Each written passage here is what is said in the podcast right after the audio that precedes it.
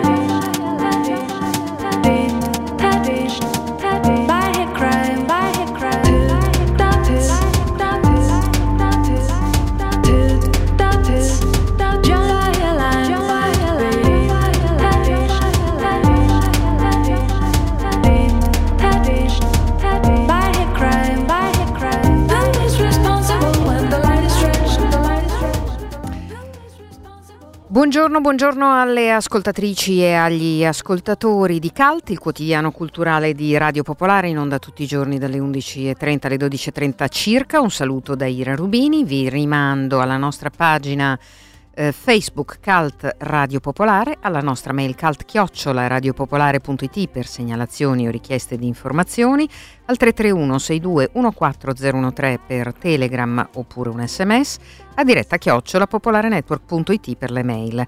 Ci ritroverete in podcast come tutte le nostre puntate più tardi sul sito, sulla app di Radio Popolare dove trovate anche gli argomenti di cui vi parliamo ogni giorno. Quest'oggi è mercoledì, ma ehm, abbiamo la nostra rubrica musicale Risonanza a cura di Maurizio Principato che chiuderà la trasmissione invece di aprirla perché oggi è il giorno della memoria e abbiamo deciso, come eh, del resto facciamo da molto tempo, di dedicarlo ehm, interamente, di dedicare a questo argomento l'intera nostra puntata e di conseguenza eh, parleremo con Davide Enia, voce narrante del podcast Il piccolo David eh, che ehm, è prodotto dal piccolo teatro nella serie di podcast. Eh, questo in particolare eh, riguarda una storia specifica che ovviamente è eh, legata alla giornata di quest'oggi. Anna Bredice ci parlerà invece di un libro mh, legato ancora una volta alla eh, memoria della Shoah mentre eh, Tiziana Ricci eh, ci racconterà insieme a diverse voci, a, diverse, a diversi ospiti, mm, che cosa accade al memoriale della Shoah. Ovviamente le visite questa volta sono virtuali come eh, accade un po' mh, mm, per ogni eh, manifestazione di questa giornata e in generale in questo periodo. E poi ce n'è un altro di evento virtuale che vi segnaliamo nell'ambito eh, dell'impegno della statale per il giorno della memoria. Parliamo dell'Università Statale di Milano in ricordo delle vittime della Shoah. Eh, questo impegno vi si rinnova anche quest'oggi con un programma di eventi che è già cominciato in realtà perché alle 9 eh, eh, c'era un appuntamento dal titolo Eichmann al cinema, eh, mentre alle 17 online su Zoom eh, ci sarà l'incontro dal titolo Una vita per la memoria, in ricordo di Nedo Fiano, ehm, insomma, scrittore, eh, personaggio, testimone della Shoah e molte altre cose che abbiamo eh, commemorato lo scorso dicembre, quando purtroppo è scomparso anche a Radio Popolare con voci ehm, e testimonianze, eh, perché insieme al rettore eh, dell'Università Statale di Milano, Elio Franzini, a Emanuele Fiano, suo figlio, il figlio di Neido Fiano, è debutta- deputato della Repubblica Italiana, che tra l'altro ha recentemente pubblicato un eh, libro ehm, al Presidente del Consiglio Comunale di Milano, ci sarà Nanne Relfiano, che è la nipote eh, di eh, Neido Fiano ed è ricercatrice di diritto costituzionale. Sarà proprio lei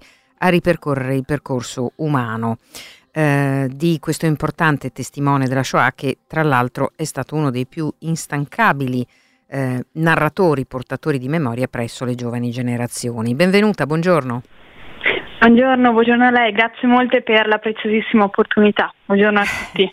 Allora, intanto eh, esulo per un attimo dallo specifico eh, dell'incontro su cui torneremo fra pochissimo ehm, per chiederle come mai ha, e in che, in che orientamento pensa eh, di eh, organizzare il suo lavoro, perché lei è ricercatrice di diritto costituzionale.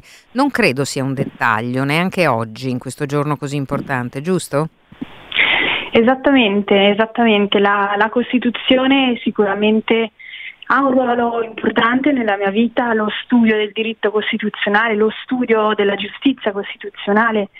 E mm, questo perché la Costituzione in famiglia ha sempre avuto un peso notevole, un'importanza tutta sua e di fatto la Costituzione repubblicana rappresenta il momento materiale, il simbolo materiale appunto della liberazione. Quindi penso che la Costituzione repubblicana eh, sia uno dei prodotti democratici più, più spettacolari di cui possiamo diciamo, beneficiare grazie mm.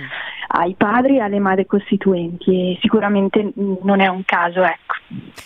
Allora, abbiamo detto più volte, l'abbiamo detto anche attraverso eh, molte voci dei testimoni della Shoah oppure dei loro discendenti, proprio come nel suo caso, che eh, non soltanto per i carnefici oppure per gli indifferenti è stato difficile parlare di cosa è accaduto, ehm, ma lo è stato moltissimo anche per, i, ehm, per, le vittime, per i testimoni, per quelli che sono sopravvissuti. Ehm, lei ha più volte eh, ricordato, l'ha fatto anche in varie interviste in questi giorni in vista di questo incontro, eh, che eh, il problema è proprio la trasmissione della memoria in modo vivo e non retorico, giusto? Esattamente, il, il, tema è proprio questo, quello di dire, riuscire a tramandare la memoria con strumenti efficaci. E il giorno della memoria deve essere un appuntamento, a mio avviso, eh, appunto non retorico, un appuntamento di civiltà dove si comunica quello che è stato e si comunica la Shoah secondo una percezione di tipo atemporale. E è importante, oltre a ricordare le memorie individuali, cercare forse di creare una memoria collettiva per quanto possibile e penso che sia fondamentale anche parlare di storia, perché quello che è stato senza un contesto storico di riferimento difficilmente può essere compreso ed è giusto che ci sia un quadro di riferimento importante. Eh, in Germania questo quadro lo si è capito diciamo, ampiamente, in Italia fatichiamo un po' di più, però ecco, a maggior ragione è importante cercare di far parlare la storia, oltre alle memorie singole dei singoli sopravvissuti, ai testimoni del non provato, del non vissuto e cercare di renderlo il meno retorico possibile, cercando quindi di affinare gli strumenti, i documenti storici o anche eh, come dire, l'arte, sicuramente la cultura possono avere e hanno sicuramente un ruolo fondamentale in questo senso è sicuramente una sfida non troppo semplice, diciamo, però credo che questa sia la direzione più corretta da eh, prendere. Purtroppo quale eh, argomento, eh, se non questo, insomma, per, per, affrontare una sfida del genere, no? Cioè, eh, ricordiamo, assolutamente. Ricordiamo ancora una volta, lo abbiamo detto molte volte, lo diremo ancora in questa giornata, 15 milioni di vittime, di cui 6 erano, 6 eh, milioni erano, e forse erano anche di più, eh, ebrei. Mm-hmm. Um, Dunque, ehm, per parlare invece di Nedo Fiano, che ricordiamo anche noi davvero come eh, uno straordinario eh, e, e, e mi, mi, permetto di dire anche immaginifico narratore, cioè mm-hmm. straordinariamente efficace, eh, posso chiederle mh, quando il nonno le ha raccontato qualcosa, quando ha cominciato a farlo? Ma allora, diciamo che in famiglia, nell'ambiente familiare, mio nonno quando ero piccola non aveva mai fatto, non mi aveva mai accennato al suo passato. Io sapevo che c'erano delle ombre molto importanti, diciamo, dentro a quest'uomo, mio nonno, non avevo bene capito che cosa. E lui è sempre stato estremamente cauto in questo senso, perché chiaramente parlare di certe cose, di certe immagini incredibili è difficile per, per, per un sopravvissuto e parlarne con i propri nipoti, i propri figli. E quindi in realtà il primo momento in cui io ho realizzato che mio nonno era un sopravvissuto eh, è stato a un incontro alle medie. e io ero alle medie e lui è venuto a parlare nella mia scuola, mm. come poi mio nonno ha sempre fatto, nel senso che ha instancabile testimone, ha parlato in moltissime scuole, università, conferenze E, ed ecco che lì, proprio in occasione di, di, quella conferenza, di quell'incontro, mi si è aperto questo mondo, diciamo, terribile della Shoah. E lì ho capito perché in effetti non c'era più il filtro familiare, quello che un po' mi tutelava. Poi è chiaro che avevo sentito parlare da mio padre eh, di Shoah, di Auschwitz, lui sin da quando ero piccola ha sempre detto di essere figlio di Auschwitz. Io diciamo questo termine lo porto dentro, l'ho, l'ho sentito veramente spessissimo, però non avevo mai colto veramente che cosa significasse. Ed ecco che alle medie invece in un incontro pubblico ho realizzato e mi ricordo che era stato abbastanza difficile dire, digerire tutti quei racconti e quella narrazione così, così forte.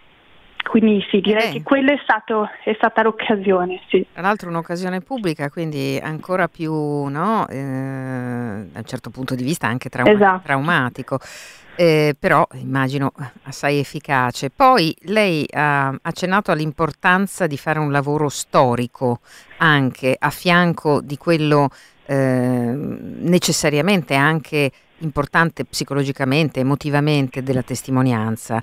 Eh, quando ha sviluppato questo interesse anche per verificare tutta una serie di dati, eh, di situazioni, alcune delle quali ancora stanno venendo fuori adesso e non erano note?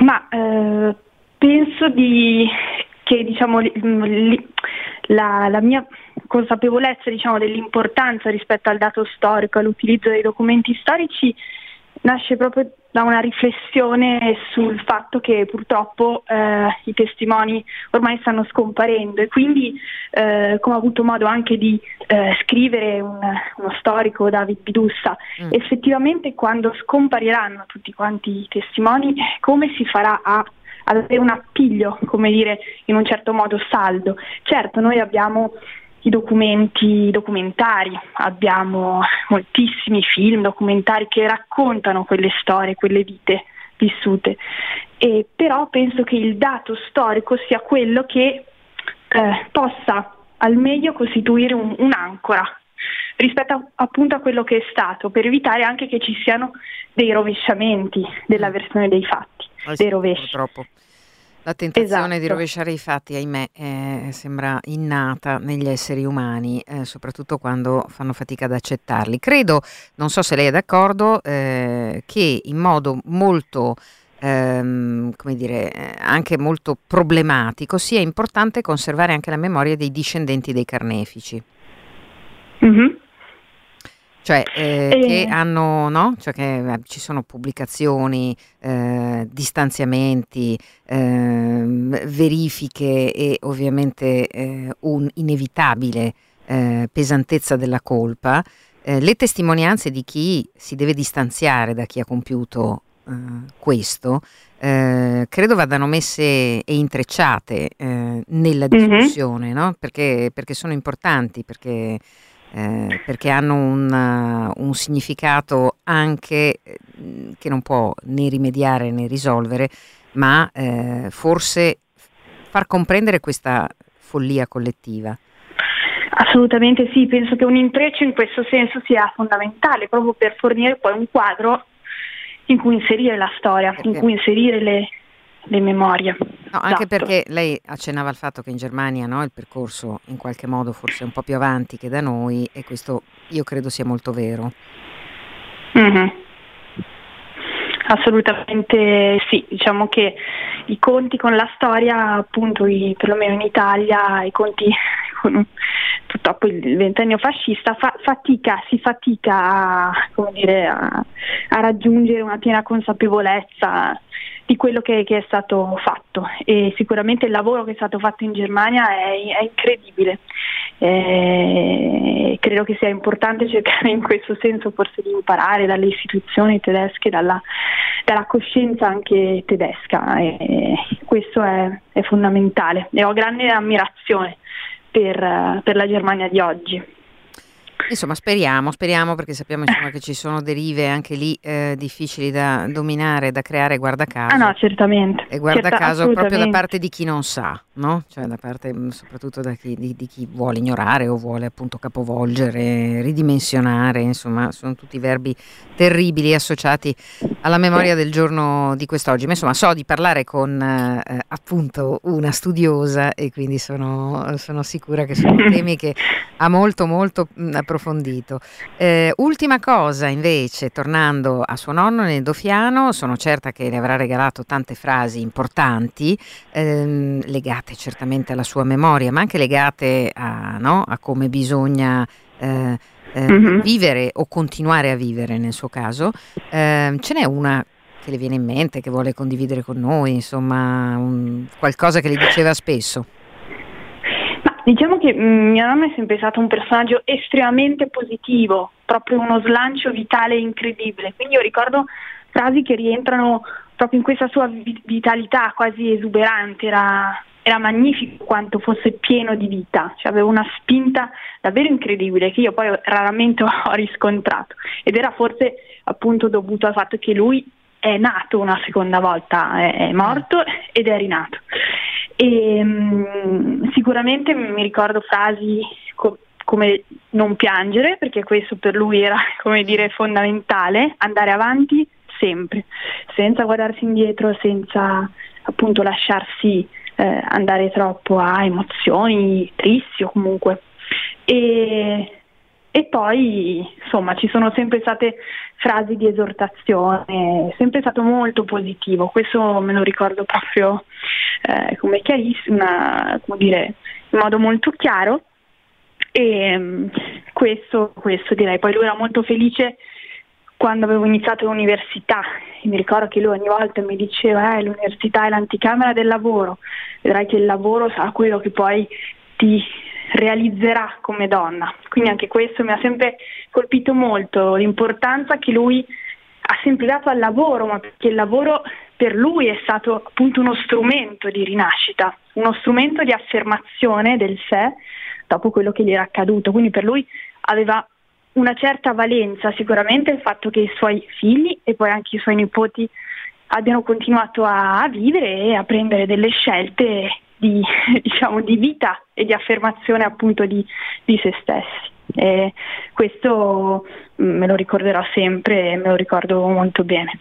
Grazie, grazie a Nanne Ralfiano che sarà eh, a ripercorrere il percorso di Nedo Fiano nell'incontro su Zoom alle 17 nell'ambito delle iniziative dell'Università Statale di Milano in ricordo delle vittime della Shoah, oggi 27 gennaio. Le informazioni su lastatalenews.unimi.it dove trovate anche il modo per iscrivervi al, all'evento online. Con lei ci saranno il rettore Elio Franzini, il papà Emanuele Fiano eh, Lamberto Bertolè eh, e eh, naturalmente tante persone che vi seguiranno. Ricordo anche che nell'ambito degli stessi appuntamenti ehm, ci sarà eh, presso la Facoltà di Medicina e Chirurgia l'apposizione di una targa commemorativa dei 153 medici ebrei espulsi dal fascismo dall'università e dall'ordine. Eh, grazie davvero e a risentirci presto. Buon lavoro. Grazie molte, grazie molte a voi, grazie ancora.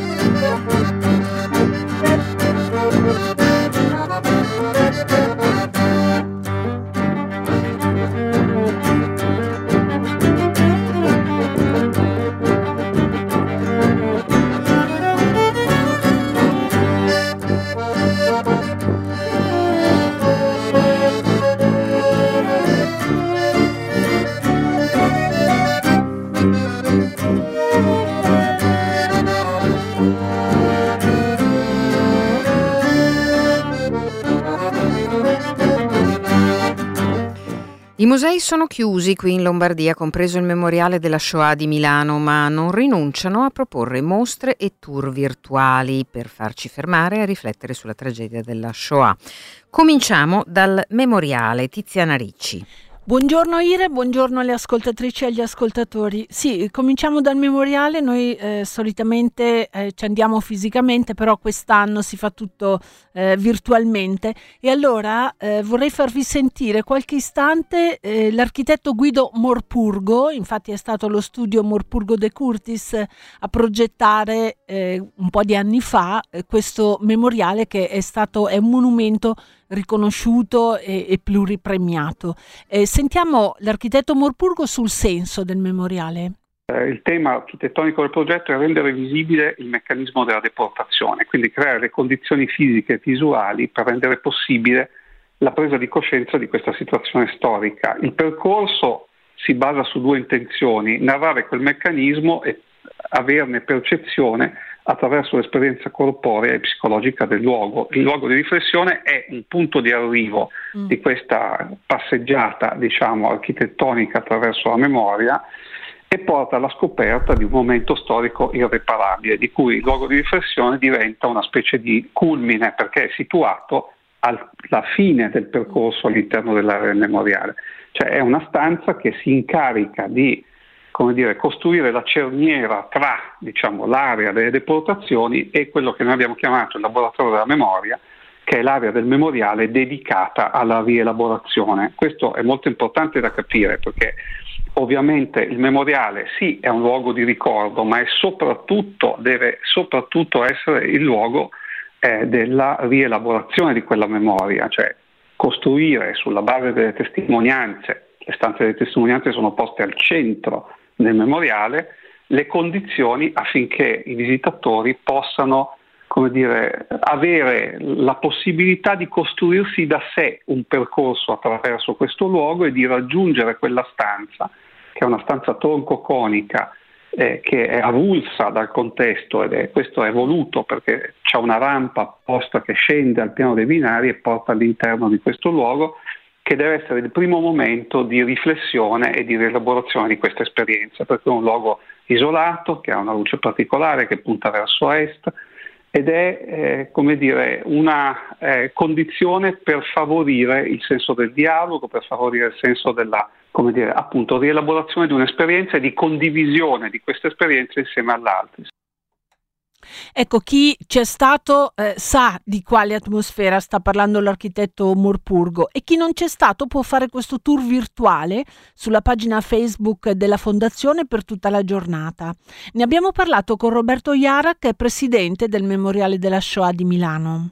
Ci siamo impegnati per realizzare una visita virtuale con l'accompagnamento di una guida che eh, spiega quello che è il memoriale, il suo contenuto, eh, la sua struttura, le sue caratteristiche, cercando di, eh, almeno per la parte conoscitiva e visiva, di eh, sostituire quella che invece è insostituibile, che è la parte sensazionale, quella delle percezioni dell'ambiente, il, la luminosità o la non luminosità dell'ambiente, cioè tutte quelle caratteristiche che l'architetto, gli architetti hanno voluto eh, mettere nel memoriale per aumentarne quello che è l'impatto eh, veramente psicologico. È un eh, filmato di circa 30 minuti, mi sembra siano 35 mm. minuti, andrà in loop eh, tutto il giorno, sarà disponibile eh, gratuitamente come accesso, accesso libero a chi vuole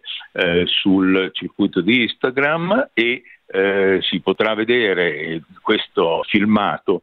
Abbiamo aggiunto poi un secondo eh, elemento perché in fondo nella visita guidata dal vivo c'è la possibilità di, svolgere, di rivolgere delle domande alla guida, di approfondire certi aspetti man mano che si compie la visita. Ecco, questo non era possibile chiaramente nella registrazione, ma abbiamo creato un momento dalle 4 del pomeriggio in cui un certo numero di guide, sempre di quelle specialistiche eh, addestrate dall'Associazione Figli della Shoah, quindi preparate specificamente a soddisfare eh, gli approfondimenti dei visitatori per poter rispondere a delle domande che durante la giornata i, i singoli visitatori potranno o lasciare oppure dalle 4 anche in collegamento rivolgere direttamente. Ecco, eh, poi questa sera alle 21.30, Ira, non so se ne avevi già fatto cenno, ci sarà un uh, concerto di commemorazione Note per la Shoah e lì si va eh, sulle pagine Facebook e sul canale YouTube del Conservatorio. Questo per quanto riguarda il memoriale. E poi eh, volevo segnalare la proposta della Triennale di Milano un genocidio non riconosciuto è un evento online dedicato alla memoria dell'olocausto del popolo romani e questo eh, avverrà alle 18.30 sul sito della Triennale e anche sul canale YouTube di Triennale. Poi eh, ancora la, la Triennale dedica la sua programmazione digitale alla figura dell'architetto Alessandro Rimini attraverso un approfondimento sul magazine triennale.org slash magazine e sul canale Instagram Instagram sempre di Triennale. Per chi non lo sapesse, l'architetto Rimini è stato eh, bloccato dalle leggi razziali ed è quello che ha progettato il Cinema Colosseo in via Montenero, la Torre Esnia in piazza San Babila, il, eh, ha, ha lavorato al Cinema Astra di Corso Vittorio Emanuele e anche ad altre cose. E poi ancora volevo segnalarvi eh, l'iniziativa dell'Accademia di Brera l'Accademia di Brera con la mostra virtuale Muselman che è un omaggio ad Aldo Carpi. Aldo Carpi eh, è stato un pittore e anche docente a Brera, eh, proprio perché era ebreo è stato eh, deportato a Mauthausen e a Gusen e il suo diario è stato forse l'unico diario uscito dai campi di concentramento con i suoi scritti e i suoi disegni e, ehm, e questa, questa, mostra si può vedere nel sito dell'Accademia, nei canali YouTube e social anche del Comune di Milano che ha collaborato. Grazie Tiziana, sono molte le iniziative, qualcuna riusciremo a ricordarvela anche nella seconda parte di Cult. A risentirci, ciao! Ciao a tutti!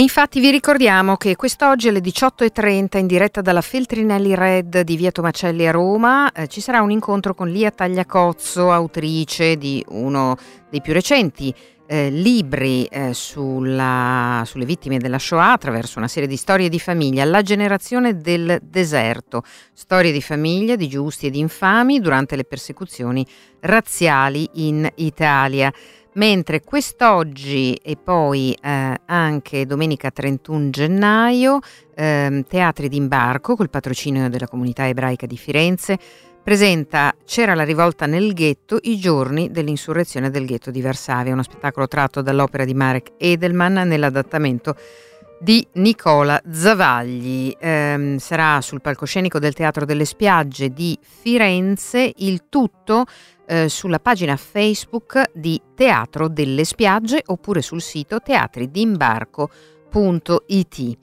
Um, vi ricordiamo anche un altro appuntamento um, che um, riguarda Parma, l'appuntamento alle 18 di oggi sulle superfici murarie del complesso della Pilotta sul, nel prospetto sul lungo Parma. Anche qui le pietre d'inciampo che sono eh, state presentate anche a Milano, le nuove pietre d'inciampo proprio ehm, poco tempo fa. Eh, in questo caso eh, saranno eh, Simone Verde e Liceo Toschi eh, a presentarle con una serie di audiovisivi.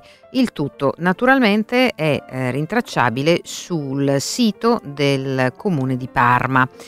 Eh, ancora forse prima della eh, interruzione che segnerà l'inizio della seconda parte, ehm, una segnalazione invece, eh, sempre per un appuntamento in streaming, eh, è la Cineteca di Milano che per la giornata della memoria 2021 propone Se questo è amore di Maya Sarfati eh, e The German Doctor di Lucia Puenzo ehm, che sono rispettivamente un film del 2020 e eh, uno del 2013.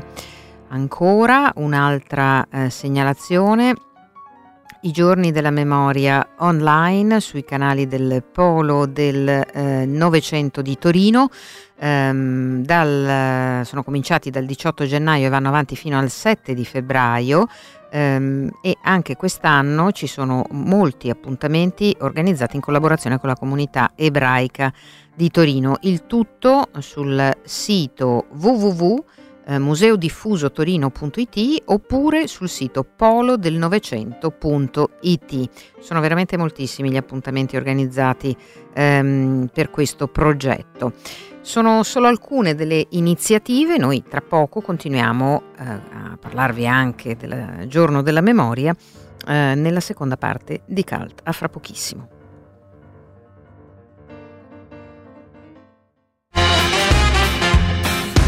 State ascoltando Radio Popolare.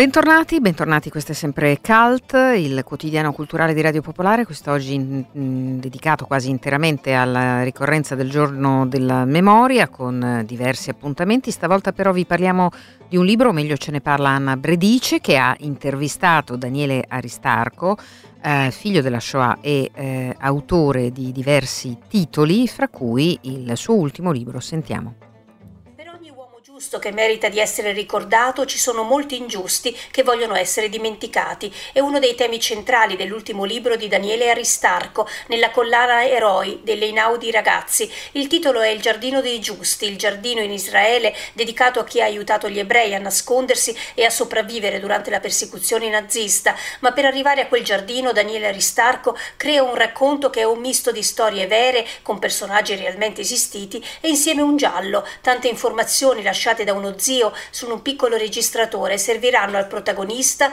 un attore comico statunitense, ad indagare se la figura di un personaggio che deve essere nominato un giusto tra le nazioni sia stato veramente tale, un giusto, oppure è tutta una montatura. Per questo Jack Lamanna parte per capire, ma anche per scoprire la sua storia vera, quella dei genitori ebrei sopravvissuti alla Shoah.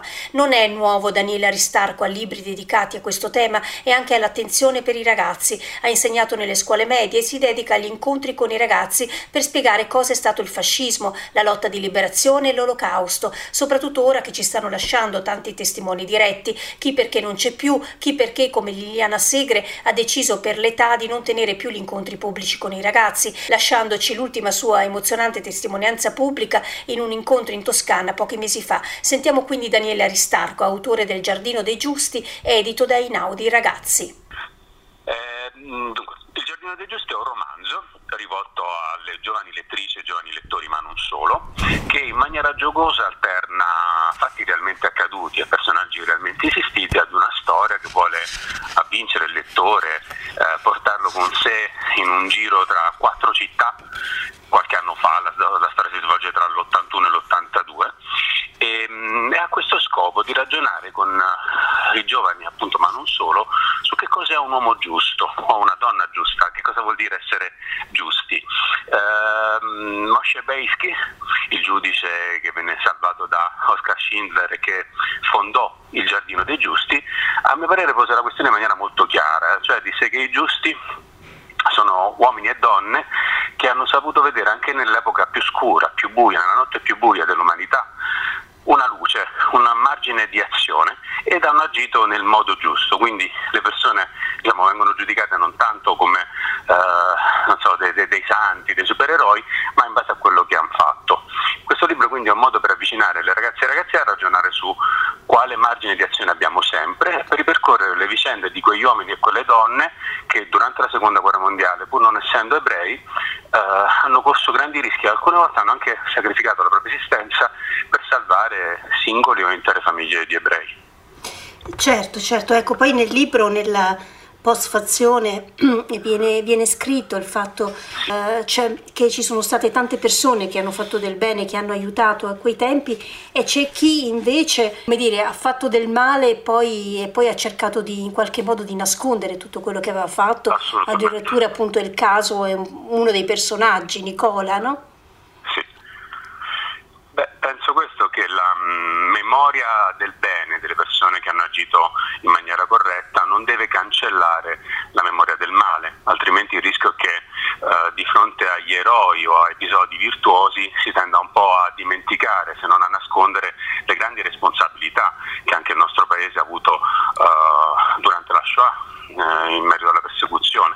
E quindi questa storia eh, cerca sì di presentare ai giovani lettori dei personaggi importantissimi, a mio parere, dei quali spesso si dimentica eh, l'operato, perché naturalmente il bene poi tende, un po' a sparire nel tempo, ma eh, soprattutto di mettere di fronte alla complessità, cioè di aiutarli a ragionare su quanto è ambigua la memoria e quanto poi fondamentalmente si tratta di un'operazione di riscrittura continua, cioè di confronto con gli altri. Io penso che le storie la storia della seconda guerra mondiale ci possa sempre aiutare a ragionare sulla nostra attualità, cioè su quali sono le sfide, quali sono le urgenze e queste storie ci possono servire sì da esempio, ma anche da semplice elemento di ragionamento per capire che cos'è che anche oggi possiamo fare.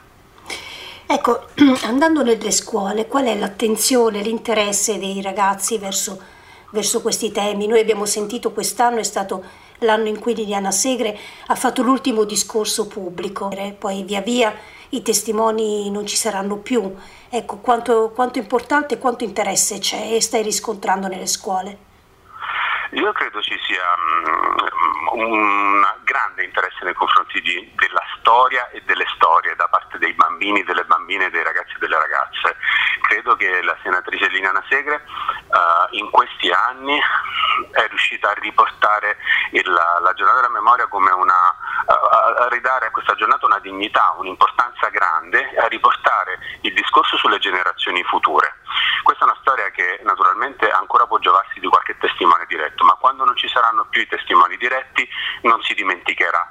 Eh, perché sono tante le testimonianze, sono tanti i documenti che abbiamo a disposizione, abbiamo tante possibilità per continuare a raccontarla questa storia e soprattutto per confrontarci in merito a questo. Posso dire però che le bambine e i bambini hanno una grandissima attenzione in questo momento um, su quello che si può fare, cioè su qual è il loro compito, le loro possibilità. Hanno riportato al centro, mi verrebbe da utilizzare questa espressione, un po' di pratica politica, cioè di fronte alla complessità e alla, alla grande ansia no? che viviamo si chiedono spesso che cosa che possiamo fare. E allora la storia di chi li ha preceduti e che in momenti di difficoltà hanno saputo parteggiare, cioè prendere parte alla storia, ecco per loro è, è importante e propulsiva. E dunque Daniele Aristarco, autore di Il giardino dei giusti e Inaudi ragazzi, nell'intervista che avete appena sentito a cura eh, di, eh, della nostra Anna Bredice.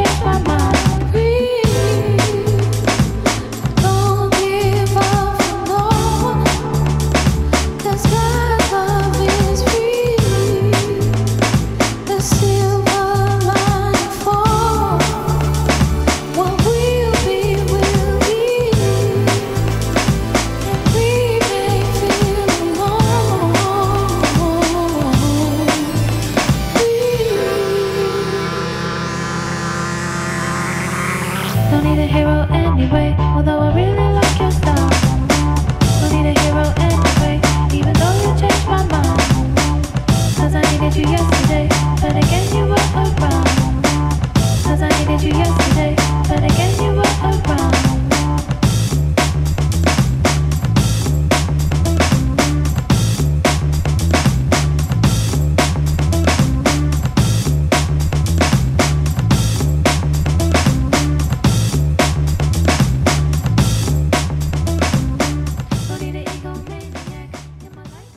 Uno dei eh, brani più recenti di Salt, eh, che eh, come sapete, come Nicola Vecchi ha avuto occasione di ehm, presentarci e raccontarci in più di un'occasione, eh, rappresenta quello che abbiamo cominciato a definire da questa settimana l'artista della settimana.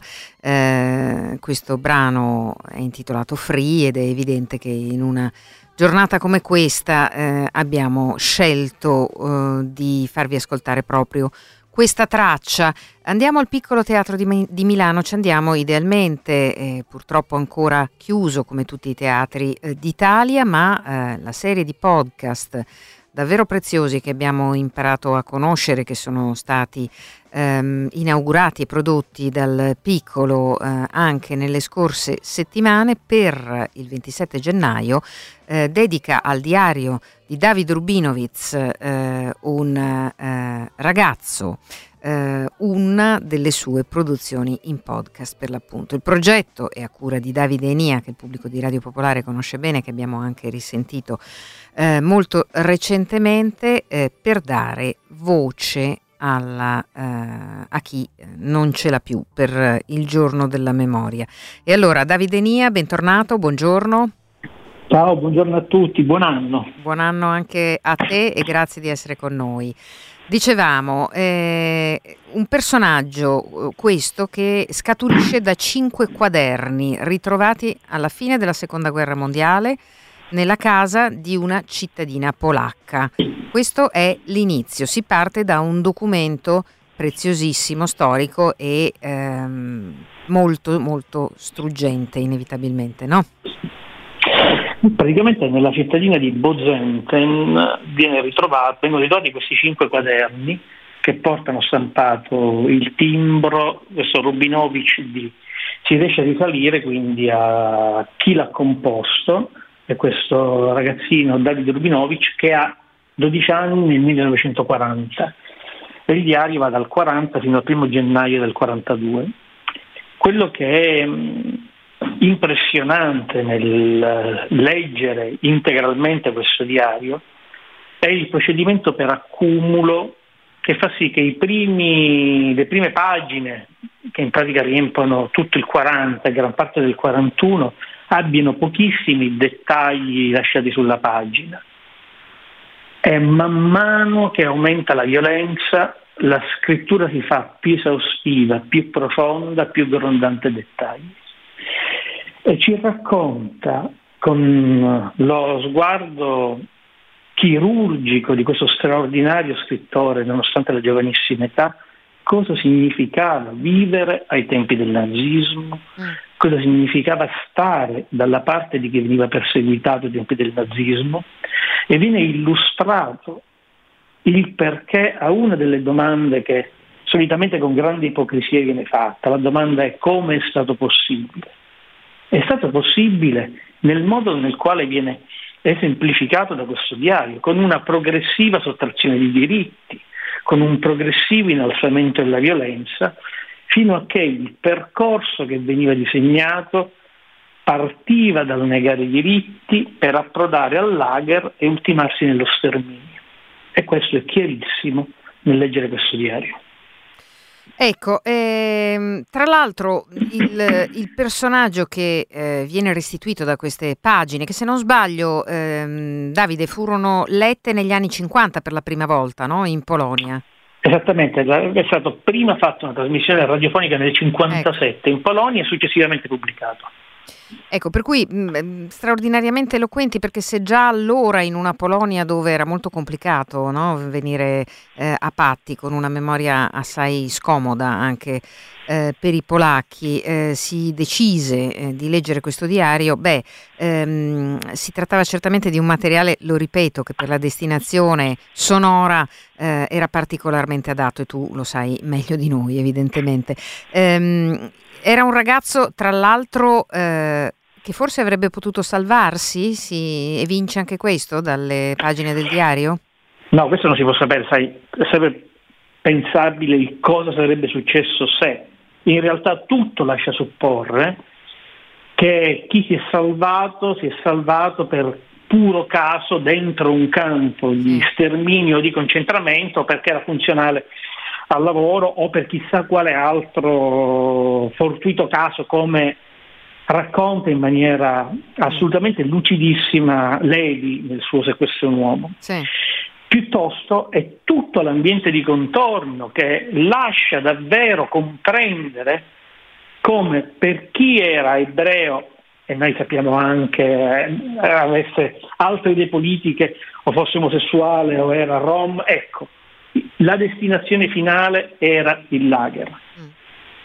Ed è davvero implacabile quello che avviene nella lettura del diario. La, scelta è stata quella di farlo leggere a otto voci differenti sì. che si intersecano una dopo l'altra. Perché le profondità che vengono sondate da questo ragazzo sono doppie. Una è quella veramente della descrizione della violenza che germina in questo mondo attorno a lui. L'altra è la profondità di se stesso, cioè la scrittura si fa esorcismo di liberazione dal male nel tentativo di nominarlo, mettendolo quindi sulla pagina, cercando di comprendere che cosa gli sta succedendo a lui intimamente. Sì. Ecco, la polifonia di più voci è capace di modulare le diverse mh, rifrazioni che dentro i sentimenti in un pubblico così differenti queste parole riescono ad avere. Ecco, eh, la precisione di questo diario eh, che eh, appunto ha colpito tutti coloro eh, che lo hanno letto, poi tradotto, ricordiamo la traduzione è quella del, eh, di Enaudi, di Lucentini e Paolucci, eh, un documento di straordinaria ehm, direi limpidezza in un certo senso, anche in base a quello che tu ci hai appena raccontato, ehm, rappresentano, tu lo hai anche scritto e dichiarato a proposito di questo lavoro, eh, un uh, confronto con noi stessi, una necessità che sottoscritta, ce lo ha raccontato qualche giorno fa, prima delle feste, Claudio Longhi, il nuovo direttore del Piccolo Teatro, cioè quello di ehm, assumerci i fardelli che ci dobbiamo assumere, perché forse è proprio il primo passo, no? Cioè cercare di non allontanarli. Beh, è il primo passo per essere presenti non solo al tempo che viviamo, ma a noi stessi e alle decisioni che noi assumiamo. Poi ognuno può cercare di declinare secondo le urgenze del presente mm. e secondo la propria intimità, che cosa significa questa domanda? Da che parte della barricata uno decide di stare sì. e quanto sia importante tenere il punto? Ma eh, lo dico senza veramente nessuna vergogna. I lager oggi esistono, esistono in Libia e sono pagati con i soldi italiani, con i soldi europei. Mm. Noi da che parte decidiamo di stare rispetto a quanto sta accadendo oggi? E mi spiace essere così crudo, ma no, no, la luce beh, delle parole di Rubinovic ah. davvero è esemplare. La vera domanda non è come è stato possibile, la vera domanda sarebbe com'è che non succede più spesso. Mm. E in realtà succede. No, no, ma soprattutto più o meno sottili, esattamente. Come è stato possibile e com'è possibile che continui a succedere e che la gente e quindi, e non, non assuma una dalla, posizione. Esatto, io, io in che punto della storia voglio collocarmi e cosa faccio per cercare di contrappormi alla perdita di senso, alla, alla violenza. L'altra grandissima lezione di questo diario è il fatto che nominare il dolore, il trauma, nominare anche l'orrore è liberatorio in chi lo sta nominando. Mm. Ed è l'esercizio veramente della terapia, sì. del confrontarsi, del riuscire a dire ciò che ci fa male e ciò che ci ferisce. Perché significa comprendere che ci sta accadendo qualcosa, che qualcosa sta accadendo attorno a noi. E l'accettazione del fatto che qualcosa sta accadendo è il primo passo da compiere per poterla fronteggiare e combattere. Io ringrazio come sempre insomma, Davide Nia perché eh, ci aiuta a mettere eh, le parole giuste al posto giusto quando è necessario anche confrontarci con noi stessi. Eh, ma vi invito invece a scoprire questo podcast che il Piccolo Teatro metterà online quest'oggi, ehm, tratto appunto da questo straordinario diario eh, e che sarà però disponibile anche dopo nei prossimi giorni. Eh, grazie davvero Davide Nia, a risentirci presto. Grazie, è sempre un piacere, vi abbraccio a tutti. Ciao. Ciao.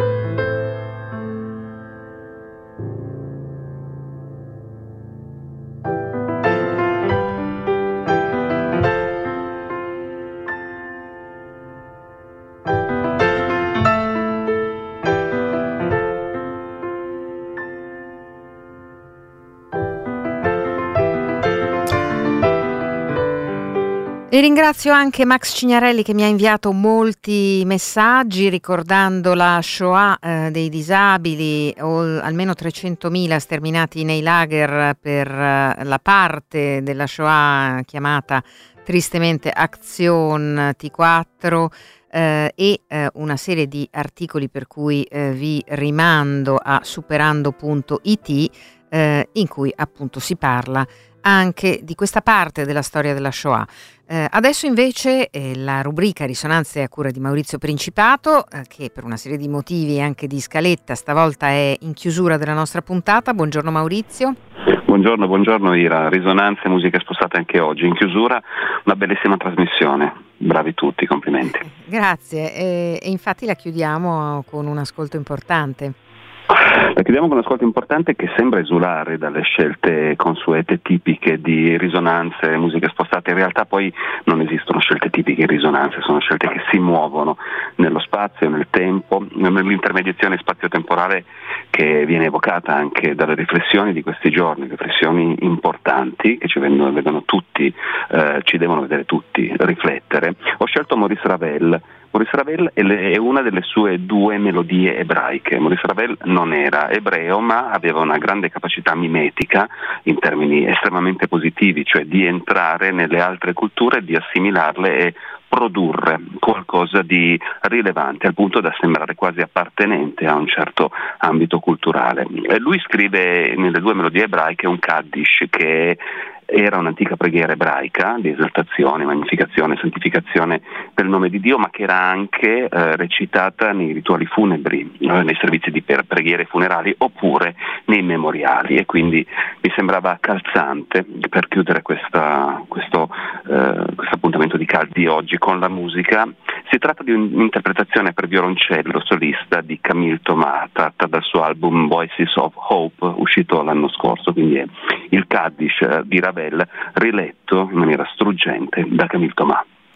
Grazie, grazie a Maurizio Principato. Eh, prima di ascoltare questo mm, brano straordinariamente suggestivo, ehm, ti chiedo comunque se dai appuntamento ai nostri ascoltatori anche eh, altrove in questa settimana o la prossima. Settimana, domani, nuovo appuntamento con, con, Buone Vibrazioni Web, sia digitando Buone Vibrazioni Web in Facebook oppure nel canale YouTube, per vedere il mio nuovo appuntamento raccontato di storytelling sulla storia, gloria di Frank Zappa e di mille delle sue incursioni nel mondo della musica, aperte a tutte le musiche di tutti i tempi. Domani il nuovo appuntamento, ma ci sono anche gli altri visibili, se li aveste persi, Buone Vibrazioni Web. Grazie mille a Maurizio Principato e allora sentiamo Camille Thomas eh, con eh, questo Kaddish. tratto da Kaddish de Melodie Ebraique di Maurice Ravel. Grazie, a risentirci, ciao. A te, buona giornata, ciao.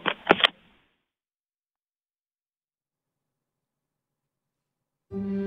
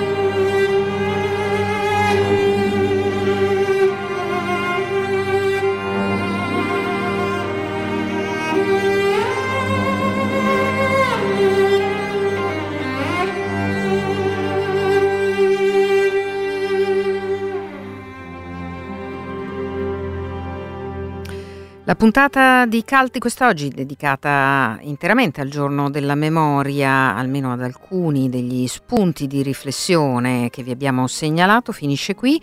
Manteniamo ancora per qualche secondo come sigla eh, il Kaddish di Maurice Ravel nell'esecuzione al violoncello di Camille Thomas.